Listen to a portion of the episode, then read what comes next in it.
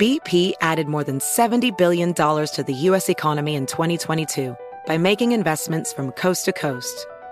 Investments like building charging hubs for fleets of electric buses in California and starting up new infrastructure in the Gulf of Mexico. It's and, not or. See what doing both means for energy nationwide at bp.com slash investing in America. AirPods Pro with adaptive audio automatically keeps out the sounds you don't want to hear so you can listen to your music and lowers your music to let in the sounds you do need to hear. Hi there. Hi, what can I get you? I'll have a strawberry mango coconut probiotic smoothie with wheatgrass. Anything else? Extra wheatgrass. Here you go. AirPods Pro with adaptive audio. Available on AirPods Pro second generation when enabled. Have you heard about the social media platform for kids? It's called Zigazoo. It's a great place where kids like me can come together to make fun videos. Videos moderated by real people who review content before it's posted to the feed. I love the dance challenges. I love that it's Kid Safe COPPA certified. Uh, I don't know what that means. It means it has built in privacy protections for your online data. Zigazoo, the world's largest social network. For kids. Download the Zigazoo app today. Welcome to Stuff Mom Never Told You from HowStuffWorks.com.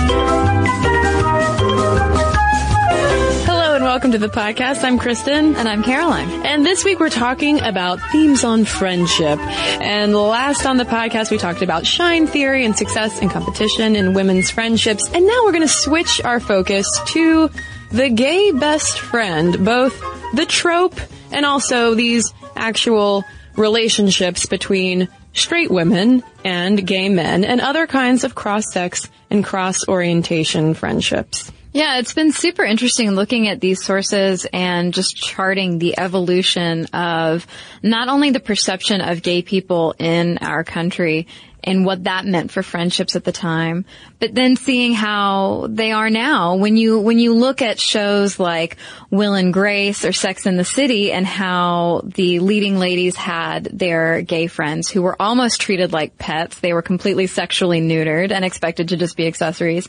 And then you move forward in time and look at a show like Girls where Hannah and Elijah are super BFF. Granted, they did date back in the day, but it, it's, it is very interesting to look look at how this has evolved as the perception of gay people in America has evolved as well.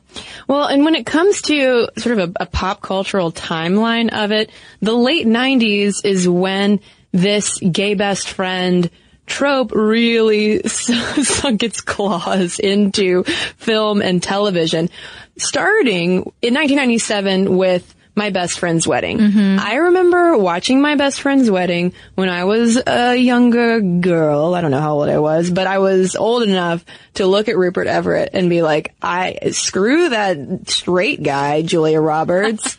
Can you, I, I really wanted Rupert Everett and Julia Roberts at the end of the film to leave the wedding and then make a life together.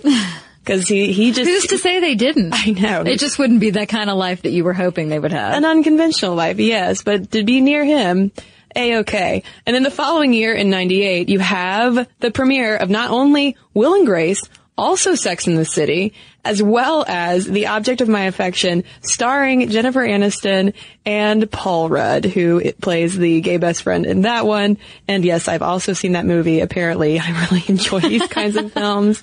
And that's almost become its own mini genre of the straight, single, or recently broken up with straight girl pining away for her male gay best friend. Because then in 2000, you also have the next best thing, which is a similar kind of setup.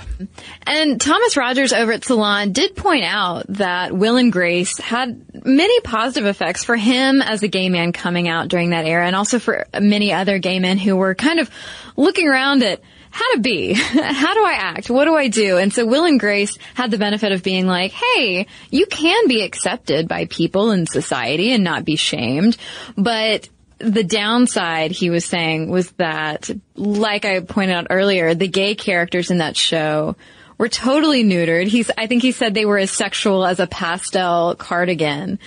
And the friendship has become a trope, essentially. But I did think it was interesting when a few seasons in, they bring in this sexy young boyfriend Mm-hmm. for him, which maybe, I don't know, maybe was their effort to make him into more of a, a human person. An has- actual, like, three-dimensional, Yeah. formed human. who is desirable. But that was the whole the whole joke too of like this guy's going for Stanford. How is that possible? But anyway, uh, the, this whole trope though, even though it seemed to blossom in the 90s, the late 90s, it's been around for a long time. Just that very basic assumption that straight women and gay men are essentially made for each other. And this also jumped out to me when I was researching for this podcast and I was uh, on the side reading Caitlin Moran's How to Be a Woman.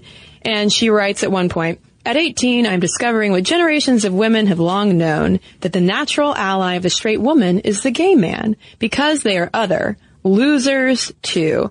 Which, I mean, it, that kind of sums up our assumptions about this relationship. Yeah, they are both outside the norm and the dominant social construct being, you know, the white man, the white straight man.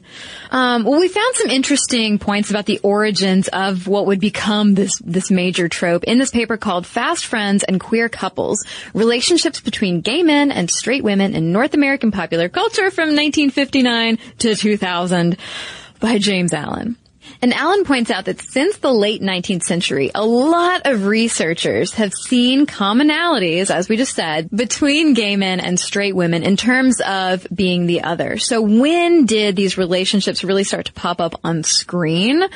Well, in the late 1950s, we get the weakening of the Hays Code. Now, the Hays Code preceded like the rating system for movies, which is like rated R, rated PG. It was basically a set of moral guidelines for the film industry that was in effect from 1930 to 1968.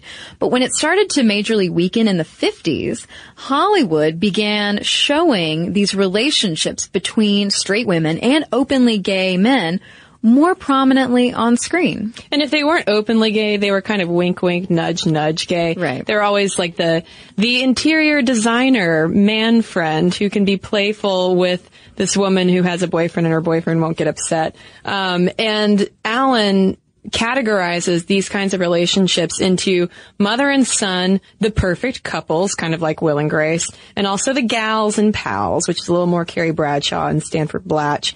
But they've always been so steeped in stereotypes because underlying a lot of this historically are bigoted assumptions that gay men secretly want to be women, that they identify more with the female experience, and that women who associate with gay men simply aren't sexy enough to get straight men to fall in love with them, find them attractive, and that they derive their self-esteem from gay men's compliments.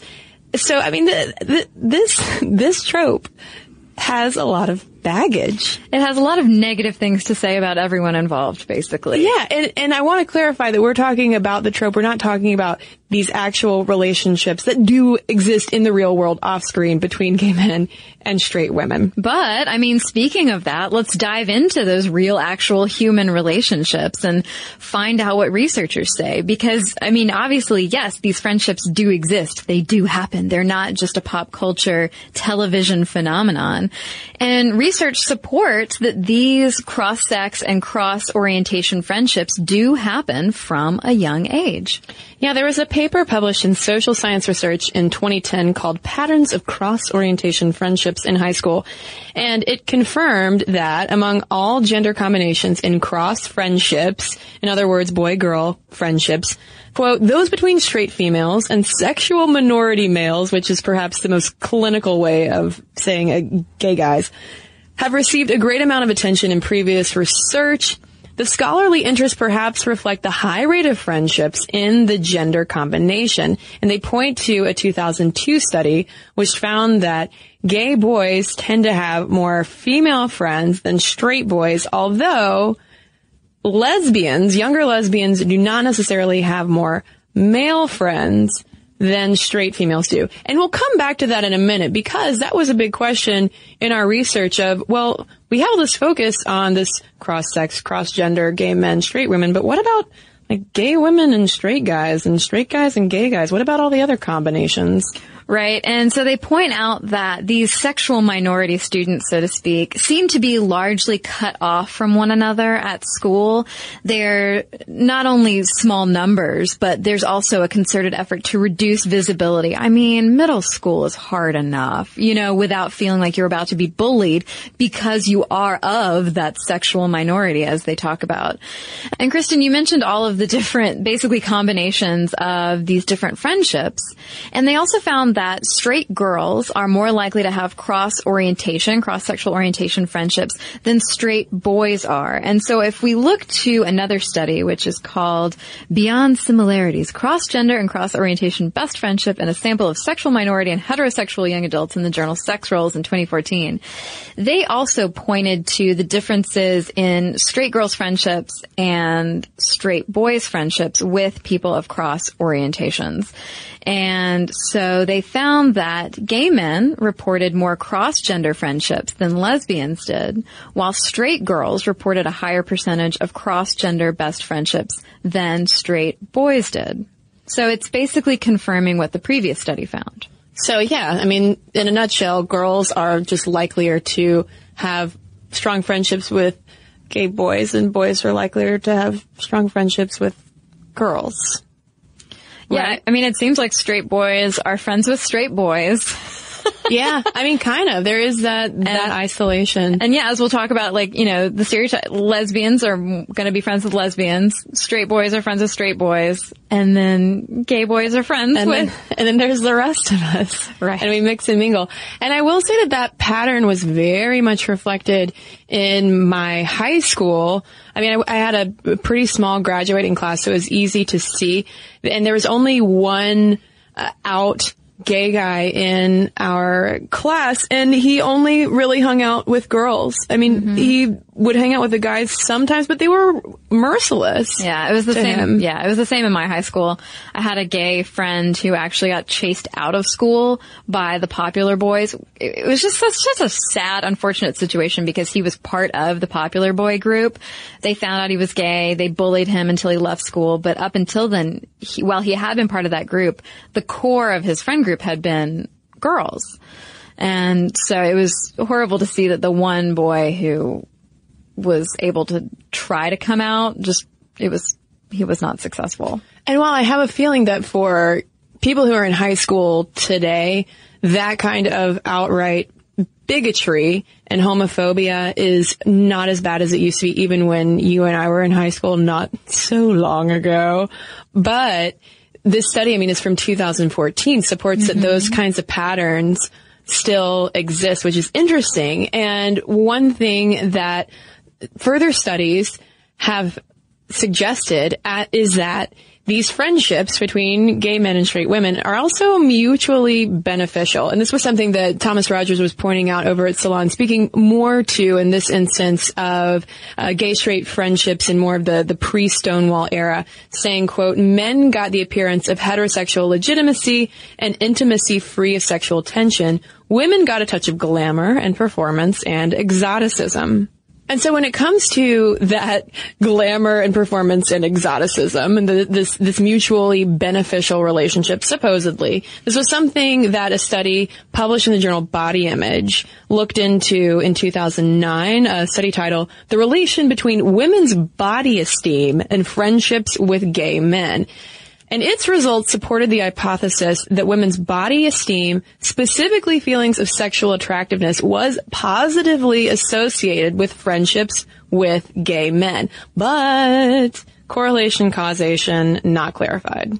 Right. As Jesse Bering over at Scientific American pointed out, there was absolutely no link between a woman's relationship status, the number of times she'd been on the receiving end of a breakup, or her body esteem and the number of gay male friends in her life. Still, the longer that a woman has been friends with her closest gay male friend, they found the lower her perceived sexual attractiveness. But this is, I mean, again, this is all correlation because also you could think, and this is the first thing I thought, well, like, okay, the longer a woman has been friends with someone, the lower her esteem, body esteem. Well, like, also that means you're getting older, which means that you might naturally feel bad about things that are sagging. I don't know. Exactly. Yeah. I mean, that is why it is so important to read studies when you can because, I, mean, it's, yeah, especially in the case of this, it's like who who knows if the reason why they felt greater sexual self-esteem was just because they had a circle of gay men all just like doling out compliments all day long. Yeah. Um, but one study though in 2010 published in the journal Evolutionary Psychology essentially went viral when it came out. Um, its uh, title is "Friends with Benefits but Without the Sex." Straight women and gay men exchange trusted dating advice, and it suggests that these relationships flourish because there is no sexual threat. So that's good for straight women. We can have these relationships with these men who do not want to have sex with us, and so that makes life so much easier. And meanwhile, straight women offer the benefit of possibly providing access to other gay men for their gay friends to meet and also swapping as the study title implies or what it doesn't imply as the study title states we can swap dating advice because we're all we're all going for men. So we're all, you know, but not the same men. So we're not in competition. There's no sexual threat. There's no competition. I mean, what more perfect relationship could you get? Right. Basically that we both love getting dating advice from each other because there are no ulterior motives. You can get a male perspective without any sort of bias. You know, you can get a male perspective, but he's not trying to date you and keep you from the other man that you like and, yeah, and, he- vice versa. And he wouldn't be able to try to date the straight guy that you're going for. Exactly. But there were also some experimental limitations with this study design as well, because uh, essentially the way they set it up was through um, Facebook profiles, setting up these face, fake Facebook profiles for, I think it was uh, an obviously straight guy, a obviously gay guy, and an obviously straight woman, and they set up this scenario of having to go to a party and you don't know anyone. So who of these three people in these fake Facebook profiles would you like to go to this party with the most? And women were like, the gay guy. And then they did the same thing for the gay men. Um, so it's not, I would be more curious to get a little more real world interaction. Well, so obviously what, what this is showing us is that there are a lot of benefits for these, for the people in these relationships and that the pop culture phenomenon that is the gay best friend is based in something real that actually happens. But not all of these relationships are always super healthy. And we're going to get into that when we come right back from a quick break. Across America, BP supports more than 275,000 jobs to keep energy flowing. Jobs like updating turbines at one of our Indiana wind farms and producing more oil and gas with fewer operational emissions in the Gulf of Mexico. It's and, not or. See what doing both means for energy nationwide at bp.com slash investing in America. Welcome to 500 Greatest Songs, a podcast based on Rolling Stone's hugely popular, influential, and sometimes controversial list. I'm Brittany Spanos. And I'm Rob Sheffield. We're here to shed light on the greatest songs ever made and discover what makes them so great. From classics like Fleetwood Mac's Dreams to the Ronettes' Be My Baby, and modern day classics like The Killer's Mr. Brightside. Listen to Rolling Stone's 500 Greatest Songs on the iHeartRadio app, Apple Podcasts, or wherever you get your podcasts. Zigazoo has made me zigzag. What I mean by that is, I swore I would never let my kids on social media, but now I'm setting them loose on Zigazoo. Before I found Zigazoo, I believed all social media was inappropriate for kids. But I feel great about my kids being on Zigazoo. Videos are moderated by actual people before being added to the feed. Zigazoo is a space for kids to post videos they've created and to share them with other kids just like them. And since there are no comments or messaging, you don't have to worry about mean comments on your kids' videos. And you need parental consent before joining Zigazoo. Bottom line, it's a space that prioritizes data safety for kids. Oh, but don't take my word for it. Zigazoo is KidSafe COPPA certified. So, weigh everything Zigazoo has to offer. Maybe you'll zigzag too. Zigazoo, a social network for kids. Download the Zigazoo app today. And now, back to the show. So in the first half of the show, we established the fact that yes, indeed, gay men and straight women, uh, as you and I can both personally attest, do exist. And there have been studies on these relationships because they seem to fascinate us endlessly. I think because I mean, people are constantly puzzling over this question of can men and women be friends? Mm-hmm. And this is the one cut and dried situation where it's like, oh yeah, absolutely, because there is none of that sexual tension. Right. And then when it comes to female female friendships, there's a question of competition and jealousy if you're both going for the same guy. Unless of course she's a lesbian. Where are the lesbians? We'll get to them. But yeah, and before we talk about the different combinations of all of these friendships and the dynamics and what they mean and are they positive, we do have to talk about some of the downsides of the stereotypical gay man, straight woman relationship. For instance, the idea that straight women get to use gay men as this accessory, this arm candy, this, this party favor to feel better about themselves, exercising a lot of privilege along the way. Yeah, and this is more speaking to th- these relationships as reflected in pop culture and to almost that trope extent. It's something, for instance, that comes up a lot on shows like Real Housewives, mm-hmm. where you have the rich woman who loves to trot out her quote unquote gay husband because he's so cute and fun and her husband doesn't pay attention to her anyway. So thankfully there's this one guy. And Thomas Rogers, who we've cited a number of times now, uh, wrote all about this in Salon. It, uh, the headline of his piece being, I'm not your gay boyfriend. He said, quote, it feels like she's throwing around a designer label or telling me she knows a celebrity, a kind of social conspicuous consumption. So there, there is uh, some troubling factor that can exist in that more in its portrayal, I think, on television rather than these, um, well, and, and I'm sure sometimes in real life off screen as well, because people are emulating those kinds of statusy relationships. Right. But, you know, I mean, it's a two-way street if we're talking about using each other and having privilege because he also talks about gay men getting to use their straight female friends as their own accessories, then exercising their own privilege, but this time male privilege to the point of outright misogyny. Yeah, this was something that Yolo Akili wrote about over the Good Men Project and got a lot of conversation started about this question of gay male privilege, which might sound like it cannot possibly exist. Well, in the way Yolo wrote about it, quote, the unique way our entitlement to women's physical bodies plays itself out is only the tip of the iceberg when it comes to gay cisgender men's sexism and privilege and goes on to talk about how in a class he was leading, he was asking students, uh, female students, whether they had ever been touched by a gay guy, like non-consensually. Mm-hmm. Um, and a lot of them raised their hands.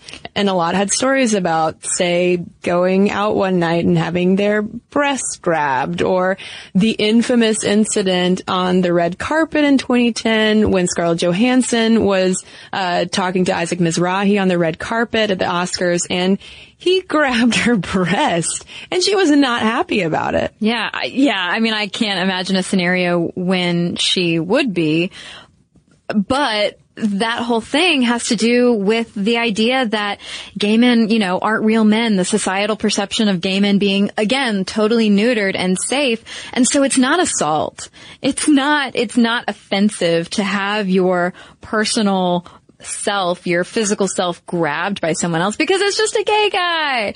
And Akili was talking about how a lot of gay men see it as their right to somehow be able to grope or offer advice on women's bodies. Like women's bodies are just an unfinished painting that they can come in and critique and give advice on. And I have a feeling too that this also is a two-way street in the sense of uh, there are gay men who don't really appreciate it when a pack of drunk straight women walk into gay bars and want to take over and be the centers of attention and grab their butts and mm-hmm. their crotches as well. So, I mean, it becomes a complicated sort of dynamic which I attribute to these this this portrayal of this kind of neutered toy for straight Right. women to play with. When in fact, I mean, in real life, there are such strong and powerful and intimate and important relationships between gay, between gay men and straight women. There is, however, also these other factors that we need to confront too, even though, I mean, I'm personally kind of seizing up a little bit because it's a little uncomfortable to talk about, frankly. Yeah, and Rohin Guha over at Jezebel did an incredible job talking about it. I mean, he wrote this incredibly long, detailed, very personal piece about his life as a gay man and his relationship with both other gay men and with straight women. And the fact that he basically no longer refers to himself as a gay man, that he calls himself queer because says that the term gay is way too loaded now, that a gay man is like Will on Will and Grace, or like someone who's older with a ton of privilege and he's wealthy and he has all these material needs and desires and obsess- obsessions, whereas the queer guy isn't the one in his assessment who's going to go out and grab women's boobs and give them all makeovers. But basically, he talks about kind of the same stuff that Thomas Rogers at Salon did, that for young men, looking for role models, looking for an example of how to come out and how to be yourself, really the examples you have are from pop culture. And so then he gets in from there to points about his perceived experiences with what he perceives to be misogyny that exists between uh, gay men in his life and straight women in his life, and that he feels like many of his female friends have been made to feel unwelcome in his own culture, what he calls his own culture, and says that, hey guys, we need to empathize with women, not just use them as props, as arm candy at parties, that we're all humans. Let's start treating each other like it. Oh, and and vice versa again too. I mean, just even even using. Remember that at least to me, in my perspective, and I'm going out on a limb and and inserting my own opinion here. I I think that uh, people should.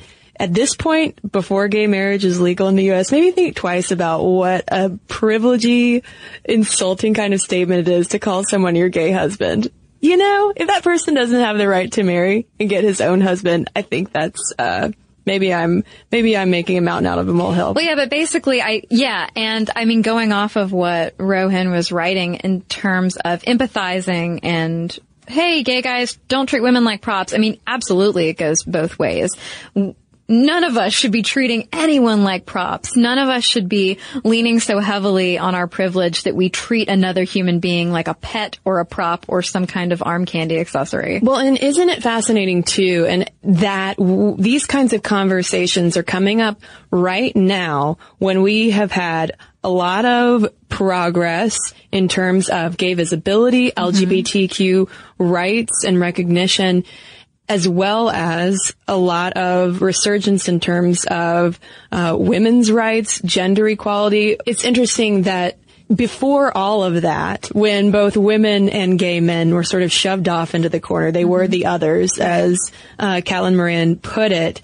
We were considered because of that natural allies. But now as both groups are coming into more rights and recognition and equality on their own, we're now having to take a closer look at some of the skeletons perhaps in this friendship closet. Well, sure, because both straight women and gay men are hitting points where they're feeling empowered enough to step up and say, hey, I am not a prop. Yeah. I'm not just Jack from Will and Grace, or I'm not just Karen from Will and Grace. No, As- but I love Karen. As much as those characters are great fictional television characters, plenty of people now are stepping up to be like, can we perceive or depict anyone as like a real human?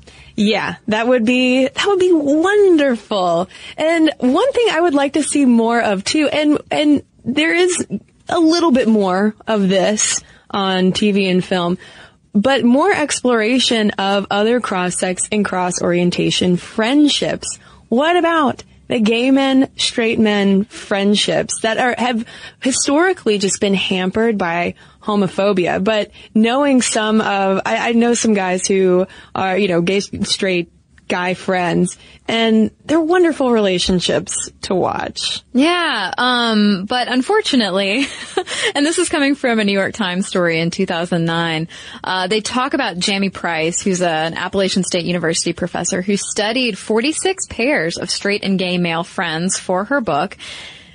And while that's a lot of pairs, she concluded that just 13 of them could truly be called close friends, often because of the barrier that straight men would put up because they're not so willing to hear or want to hear about their gay friend's personal life slash, you know, wink wink nudge nudge sex life. But I wonder though, that was in 2009, not so long ago, but it feels like so long Mm-hmm. ago in terms of where we are as a culture with homophobia. But maybe I'm also looking at the world through rainbow colored glasses. um, the New York Times also interviewed Professor Ritch C. Savin Williams, who's a professor of developmental psychology at Cornell, who talked about how in a similar way that uh, straight women might be drawn to friendships with gay men because we can get dating advice and maybe talk about things we can't talk about to straight guys. Um, Savin Williams says that straight men also feel like they can talk to gay men about fashion and ask them if they're looking okay and talk about more emotional relationship issues, which made me think, oh my God, are straight people just always looking for a sassy, a sassy friend to, because they can't communicate with each other? So is this just another version of the shine theory? Like instead of like, hey women, position yourself next to powerful ladies that you can help you along in your career. Is this just like, hey, straight people, position yourself next to a gay man so that you can get advice whenever you want? Yeah, do you not like talking to your straight partner? Well, do we have a sassy friend for you? it's it's exhausting. But the whole gay straight bromance thing does seem to be becoming at least a little more visible. Um, writing uh, in Gawker, Brian Moylan talks about how there should be a contract for friendships between straight guys and gay guys. Like, hey, talk about your sex life, talk about your romantic life, but can we both agree that neither one of you will go into much detail? Because you don't want to hear about penises and you don't want to hear about vaginas, so let's just kind of give the general gist of things and bond that way, but not get into the nitty gritty. Yeah, and also, of course, the assum- like accepting that hey, your gay friend doesn't necessarily want to have sex with you. Your gay friend is not just flirting with you and playing a long game to try to get you to bat for the other team. Sure, but I mean, but there is the reality too that just like in straight man, straight woman relationships where the guy is maybe holding a candle for the girl and the girl's not aware of it. I mean, it's not like that doesn't happen, but you can't go into every friendship thinking like, is he just trying to get me into bed? Is that your is that your uh, Blanche Devereaux? Is that what she's wondering? Absolutely. In her, in one of her nightgowns. Yeah, and the answer is yes, Blanche. yes, it is. Well, and, and another thing Moylan uh, requests as well with this gay straight bromance contract is uh, no jokes about effeminacy and homophobic nonsense, which is just a good rule of thumb in general. Right. Oh man, whenever whenever I still hear it, it's it's like nails on a chalkboard when you hear those kinds of jokes today, especially because it's like seriously. You're making that? You realize how unfunny that is? Yeah. You realize how foolish? Yeah. you sound. Um, but I do think, I mean, I, I think that these relationships are becoming more normalized and it's been a byproduct of just the uh, generalized embrace of the bromance, which I think is fantastic. I am all for guy friendships because they are adorable. Well, yeah, and they're necessary. They're so necessary. Uh, we've talked about the health benefits of having very close friends before, so we won't get into all that, but let's talk about another cross-sex, cross-orientation friendship dynamic here. Where are the straight men and the lesbians in this conversation? Yes, uh, there is actually a term called lesbros. No, we did not coin it. Um, there was an article about this not too long ago in Details magazine, so grain of salt, uh, but all about this lesbro person who um, essentially, to me, read like the gay version of Gillian Flynn's Cool Girl in Gone Girl because the way that, that this author was pitching straight guys, you need to become friends with lesbians, which sure, I think that's totally fine. Yeah, make, make friends with lesbians, absolutely. But it, the benefits were dudes. Shoot, they love to watch football. You can go to strip clubs. You can go out to have beers, and your girlfriend won't mind because she'll find out that you're with a lesbian. She won't care, guys. And I, that was I'm just mocking the overall tone of this article. Yeah. Well, I mean, but just like with any friendship, you've got to worry about some potential sexual tension because, I mean, just think about chasing Amy. Oh, Chasing Amy. Chasing Amy was one of the worst. I mean, Chasing Amy just put a nail in the coffin of straight men and lesbian relationships because it, it lit a candle for some, for some fellas out there, Yeah. for some Ben Affleck. The idea that you're going to turn a woman so that she just hasn't met the right guy yet. She hasn't met the right penis yet. As soon as she meets this penis, she'll become a straight woman. And we're not just talking in trope either. This was something that came up uh, from the Stuff Mom Never Told You YouTube channel. I got a question about uh, from a lesbian of why do straight guys never believe me when I say that I'm a lesbian? Yeah. Why, why do they need proof for that? And I talked about it on the show and got so many comments from so many other lesbians too saying that even if they are approached by a straight guy at a bar and they say, hey, thanks, no thanks, I'm a lesbian, even though thanks, no thanks should, should suffice, that doesn't suffice. Mm-hmm. They don't really believe it. There is this assumption that that can happen. And for that reason, Lee Clara LeBurge, who's an assistant professor of gender studies at the University of Chicago, told Details magazine, quote, for a straight guy, there's probably some disavowed sexual excitement. He knows perfectly well sex would never happen, but still. So it's not to say that these friendships don't and can't exist, but I do think that they are rarer, perhaps because of that dynamic. Mm-hmm. A little bit of sexual baggage. Yeah. Yeah. And there was a post about this, uh, at afterellen.com as well of a lesbian asking the question of like, why are we never the gay BFFs? and in explaining it, she was like, one of the things she was saying was, well, I guess we don't really want to hang out with straight guys all the time. So I don't know. That's one person's opinion. Well, yeah, and in that same post, the blogger, Chloe, contends that part of it might just be that there's this stereotype of lesbians just being aggressive, that they're not your like glittery, cuddly unicorn, like stereotypical best gay guy friend. Well, and it also reflects those studies that we cited earlier, looking at friendships in middle and high school and lesbians are likelier to uh, essentially like make friends with each other. They aren't necessarily as um, as likely to have those cross sex friendships. Yeah, but jumping off of that, Tyler Curry writing at Huffington Post talks about the whole dynamic of gay boys and then eventually men and lesbian girls and women and talks about how early on in life, especially when you're younger, you're sort of pushed together because it's like, oh, well, you're gay. So just go be Go gay together. corner. Yeah. Go in, go in the gay corner. Yeah, you're the others, so go be other together. And he talks about how it's like being different animals in the same cage. They're assumed to be natural allies when really it's more like fraternal twins. You just don't have the same struggle. And ironically, of all of the cross-sex, cross-orientation combinations, the one that, at least in the research we did for the podcast, the one that seems to get the least amount of in-depth research is gay lesbian friendships. They're actually stereotypes that they don't get along really at all. Yeah, when really it's like, okay, we're fighting similar fights. It's not that they don't get along, but it's just that it, it is a different fight. And so we, we automatically assume kind of in a stereotypical uh, assuming fashion that, um, well, they must be best friends. It's like when Harry met Sally. It's like the perfect combination. It's men and women, but they want completely different things. Of course they should get along.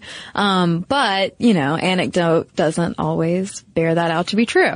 Yeah, and even uh, even looking back at TV, uh, one thing that jumped out to me when I was reading all this stuff was how on uh, the HBO show Looking, which is all about gay guys in San Francisco, the sort of token lady pal is straight, and she not only is straight but is the ex-wife of one of the super dreamy uh, gay guys. Um, there's, as far as I can remember, there has really been very little lesbian interaction, but people who are better versed on looking, correct me if I'm wrong. Um, but there was something that also jumped out in the book, A Companion to LGBTQ Studies.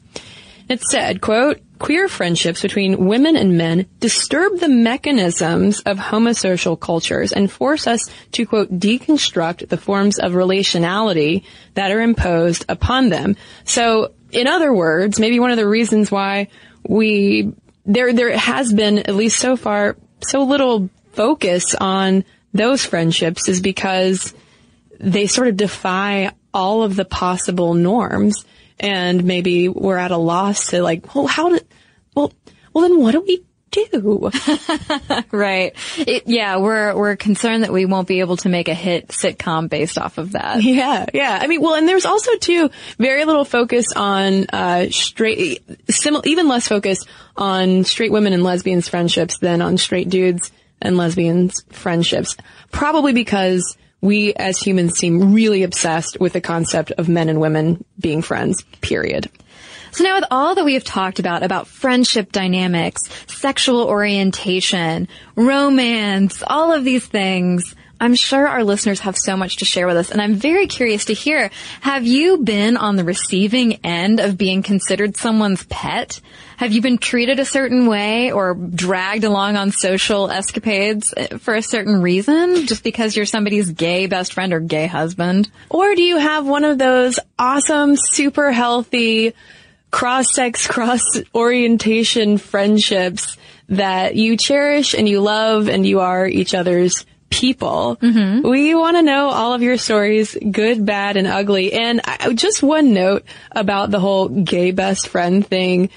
I really hope that we are also to the point, sort of in what we were talking about with our episode on gay weddings. Mm-hmm. Uh, gay best friend, that phrase can just be shortened to just best friend. Yeah. Right? BP added more than $70 billion to the U.S. economy in 2022 by making investments from coast to coast. Investments like building charging hubs for fleets of electric buses in California and starting up new infrastructure in the Gulf of Mexico. It's and, not or. See what doing both means for energy nationwide at bp.com slash investing in America.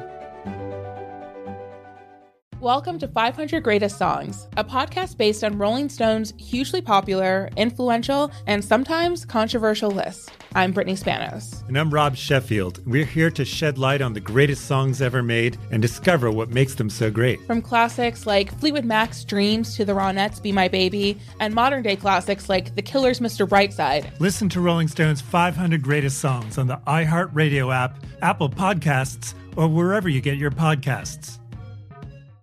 Hey Sarah, I love that spring break vlog you posted on Zigazoo. OMG, you watched it? Yeah, it was edited so well.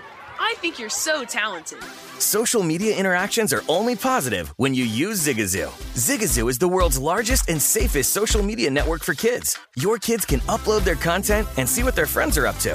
With Zigazoo, they can create videos, enter to win prizes, and try out the latest dances and trends. There's no commenting, no text messaging, and everything is 100% human moderated. Plus, all community members are real, verified kids just like yours. There are no bots, trolls, or AI. Because Zigazoo is about one thing and one thing only, and that is fun. Try out Zigazoo this spring break and let your kids share your vacation blogs and best edits with their friends safely. Download the Zigazoo app today. That's Z I G A Z O O. Yeah. So write to us. Momstuff at howstuffworks.com is our email address. You can also tweet us at momstuffpodcast and message us on Facebook. And we've got a couple of messages to share with you right now. We have a couple letters here about consent. Um, this one's from Jennifer. She says, love the podcast and I wanted to share something my parents did to teach us about the importance of consent. As early as I remember, when my dad and I or my sister and I would play fight or tickle, as soon as anyone said stop or no, we stopped. I didn't realize how deliberate my parents were with this lesson until I started working with children who had been sexually abused. When I started, I mentioned to my parents how I remembered their rule.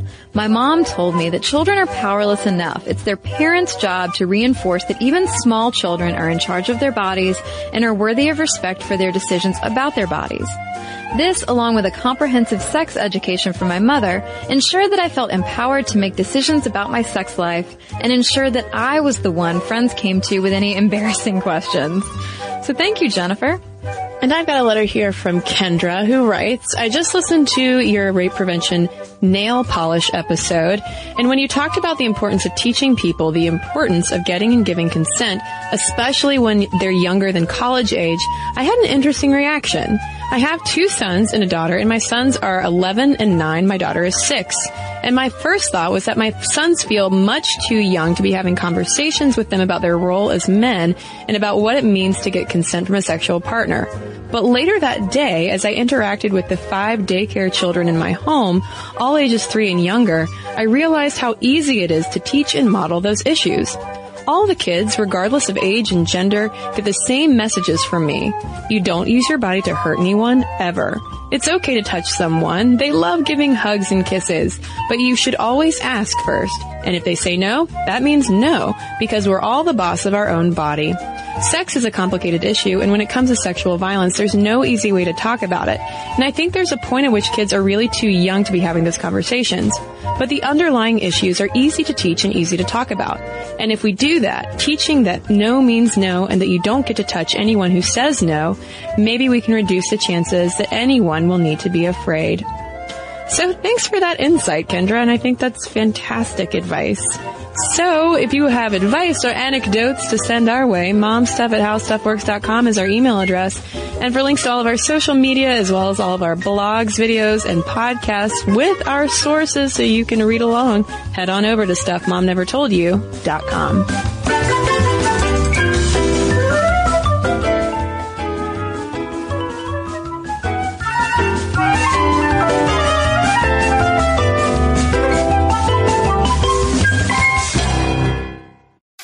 Zigazoo has made me zigzag. What I mean by that is, I swore I would never let my kids on social media, but now I'm setting them loose on Zigazoo. Zigazoo is a space for kids to post videos they've created and to share them with other kids just like them. Videos that are moderated by actual people. And since there are no comments or messaging, you don't have to worry about social trolling. Zigazoo, the world's largest social network for kids. Download the Zigazoo app today. Does money stress you out? Let Facet flip your financial chaos into clarity. Finding Facet immediately put us at ease. Facet's innovative approach to financial planning ensures your money works as hard as you do, enabling members to experience the joys of having your finances in order. That makes us Facet for life now, I guess. Visit Facet.com, F A C E T.com to learn more. This ad is sponsored by Facet. Facet Wealth is an SEC registered investment advisor. This is not an offer to buy or sell securities, nor is it investment, legal, or tax advice. These testimonials are from current Facet members who are not compensated. All opinions are their own and not a guarantee of a similar outcome. Welcome to 500 Greatest Songs, a podcast based on Rolling Stone's hugely popular, influential, and sometimes controversial list. I'm Brittany Spanos. And I'm Rob Sheffield. We're here to shed light on the greatest songs ever made and discover what makes them so great. From classics like Fleetwood Mac's Dreams to the Ronettes' Be My Baby, and modern day classics like The Killer's Mr. Brightside. Listen to Rolling Stone's 500 Greatest Songs on the iHeartRadio app, Apple Podcasts, or wherever you get your podcasts.